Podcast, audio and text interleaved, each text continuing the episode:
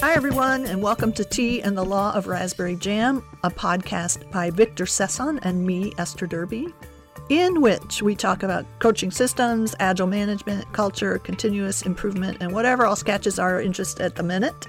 And right now, we're interested in questions how they function, how to structure them, how to ask better questions. So let's get going.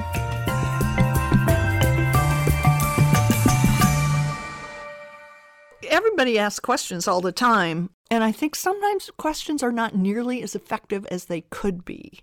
Because we, for the most part, learn to ask questions from the way we hear our parents and our teachers asking questions. You know, we learn through observation and imitation. And very often, the questions that we are asked in school are, you know, there is one right answer. We are often asked closed questions. We might be given a multiple choice, which is a variation on a closed question. And we really want to examine questions from a different standpoint so we can become more conscious in our use of them. So, we're here today to talk about the architecture of questions, and we're going to be developing from the ideas of many, but in particular in this conversation from Eric Vogt, Juanita Brown, and David Isaacs. And when we talk about architecture, we mainly refer to construction of a question and the scope of a question. And let's start with construction. Let's do. So, construction is, I mean, you have the who questions, what questions, when, where, which, why, and how questions. These are different constructions of questions. They all spark different kinds of thinking. And some of these are more powerful, and some of these are less powerful.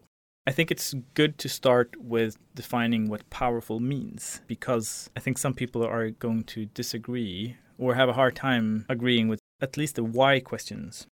The use of the word powerful in itself, I think, has some resonance for people because it's used a lot by coaches when they talk about asking powerful questions. So, I mean, I know people who carry around index boxes full of powerful questions, some of which may be and some of which may not be. So, when I think about powerful questions, I think about questions that generate some movement, a shift in perspective, seeing new possibilities, new options for action. And yet, sometimes we need to understand what was going on beforehand in order for people to have insights. The questions that may not seem as powerful often are super useful for gaining an understanding of what the situation is.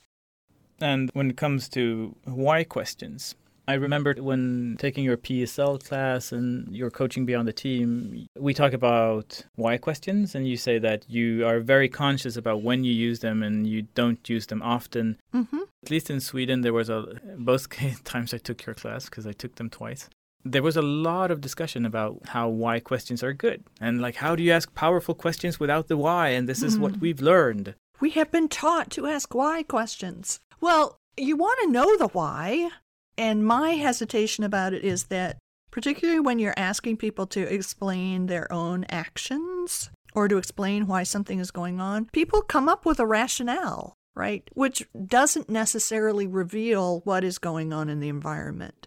So I think if you're trying to understand what's going on systemically, how, what, when questions give you a much better sense of what's going on with the system. They give you a much better understanding of the pattern than someone's story about what's going on with a pattern. Furthermore, I think, particularly if you're looking at a system, why questions people feel a little put on the spot.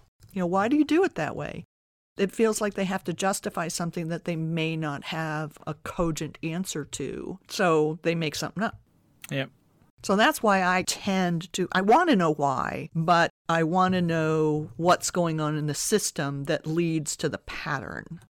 Sometimes I want to know the why, not always, and not as much as I used to, because the why, if we're looking forward, like we want forward momentum, why doesn't really help with that. Mm. It entrenches thinking in the past. And sometimes it's really important, but you rarely need to ask the why question because you could ask, How did you arrive at this conclusion? Or what conclusion are you drawing? Or what data mm. or what happened that led to this decision is a very different question than why are you doing things this way? Or when does this happen? Yeah. You know, when do you feel this way? I mean, that's a very different question than why do you feel this way? Well, I don't know why, you know, and so you make up an answer. But if you say, when do you feel this way? So, even with a personal exploration, I think you can get really useful insights without asking that, constructing your question as a why question. The part about the why usually triggers people because it's one of the tools we've been taught to rely on a lot and maybe or may not be effective in individual coaching. Yeah. I mean, I am an individual coach as well, but even there, I use the why question very rarely. Yeah, that's the way I roll too. I think you can get a lot of really useful reflection without asking a why, which causes people to make up a story. Summarizing what we've said so far, the linguistic construction of a question makes a critical difference. It can either open our mindset or narrow down the possibilities. It can look backwards, it can look at here and now, or it can look forward. It can be a closed question in disguise, which is the multiple options question, uh, or it can be completely open. Well, I want to say just a little bit more about closed questions because I find they very often lead people astray. So, you're familiar with simulation we do in the PSL workshop where very often people will ask a very specific question and a yes no question, and I will give a truthful answer and a completely accurate answer, but they then miss the big picture. And actually, that's part of what I try to convey to people in PSL is that your questions are part of your ability to be effective. And yes no questions are useful for confirming specific information, but they are not useful for gaining a big picture and understanding the context. And this goes a little bit back to our previous episode about the intention behind a question. Yeah, absolutely. Okay, let's move on to scope. Scope has a huge impact on the kind of thinking and forward momentum that questions can generate. Yes. So it's not only important to be aware of how words we use influence the effectiveness, it's also important to look at the level of our question. Just consider the difference if you're working with a team and you're asking a question. Just consider the difference in how can we collaborate better in our team? How can we collaborate better in our organization? How can we collaborate better within different companies in the entire industry? These scopes can either empower and help a team think clearly and solve problems, or it can completely disable them. So let's give an example about that. So if you're working with a work group, my initial bias is to help them figure out what they can do within their own sphere of influence, their own scope, so they have developed some sense of agency. So then I want to focus questions on what they can actually do something about. So, how can we best manage the work that comes into our group? So then in that case, I'm not talking about, you know, what is the flow of work into your team? How are things prioritized across the company? I'm specifically looking at how can we best manage the work that comes into our group, which is someplace where they have agency. And by that, I mean they can make decisions and take risks on their own behalf. So that's scoping it into where their control and influence is. Very different from a question like, you know, how can we best manage our product backlog? Or how can we best manage the way our company chooses what products to work on? Yeah, but if you're working with a VP of product, those questions are much more relevant. Well, they're in scope for a VP of product. Yes. But they aren't in scope for a team. So, one thing I see come up very often in Twitter discussions and other discussions is people will say, Well, why are you trying to optimize at the team level? You need to be working at the full product. Are they building the right thing? Are they producing value? Yes. And if you're working with a team, that's outside their control. That's not their scope, right? So you start with the scope that people have and use questions that prompt them to think about their context and what they can actually have an impact on. And once people get that, then you can move beyond. You can look at a different scope. But I think asking people questions that are beyond their scope of control, you know, maybe an interesting exercise, but I don't think it necessarily, at least initially, helps movement. I'm very cautious about the maybe an interesting exercise. I'm concerned it will disable the team and just create frustration.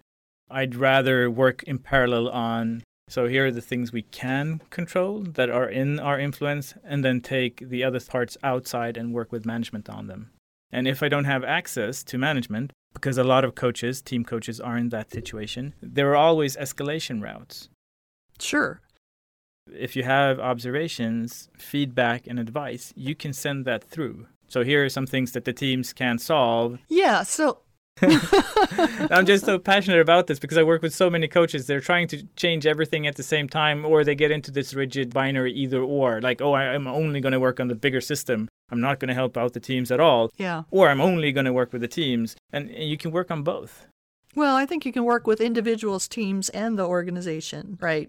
But the timing is important. So, like you said, I would first work with the team on what they can control and gain agency for. And once they have some sense of agency, then I might expand the scope a little bit so they understand the broader context. So they don't have that sort of, oh, we're just this little unit in the company. We're only us and we don't have a bigger context. So then I might expand the scope to talk about you know, well, how work flows in, and then they can learn about influencing the system. But it's a progression. It's not where I start because I want agency. Yeah. And even within the same team, there are different realms of influence. So if a team is working on something, you could later on talk to the product manager because their realm of influence may be greater than the team's. Yep. Okay, so that's construction and scope. Yeah. So if you want to get better at construction and scope, what are some tips we can send through? Well, we are going to include in the show notes some notes about what types of questions are useful, how questions give you a sense of how things work, what questions might tell you about what can be observed, when and where, tell you about sequence and where things show up. So we're going to include some notes about that in the show notes. All right. So I think that's it for this episode. And in the next episode, we're going to be talking about assumptions behind questions. Questions have assumptions? I don't know. Yes, they do. Always. Always. Always they do. yeah. All right, but that's it for today. Okay. Thanks a lot. All right, bye bye. Bye.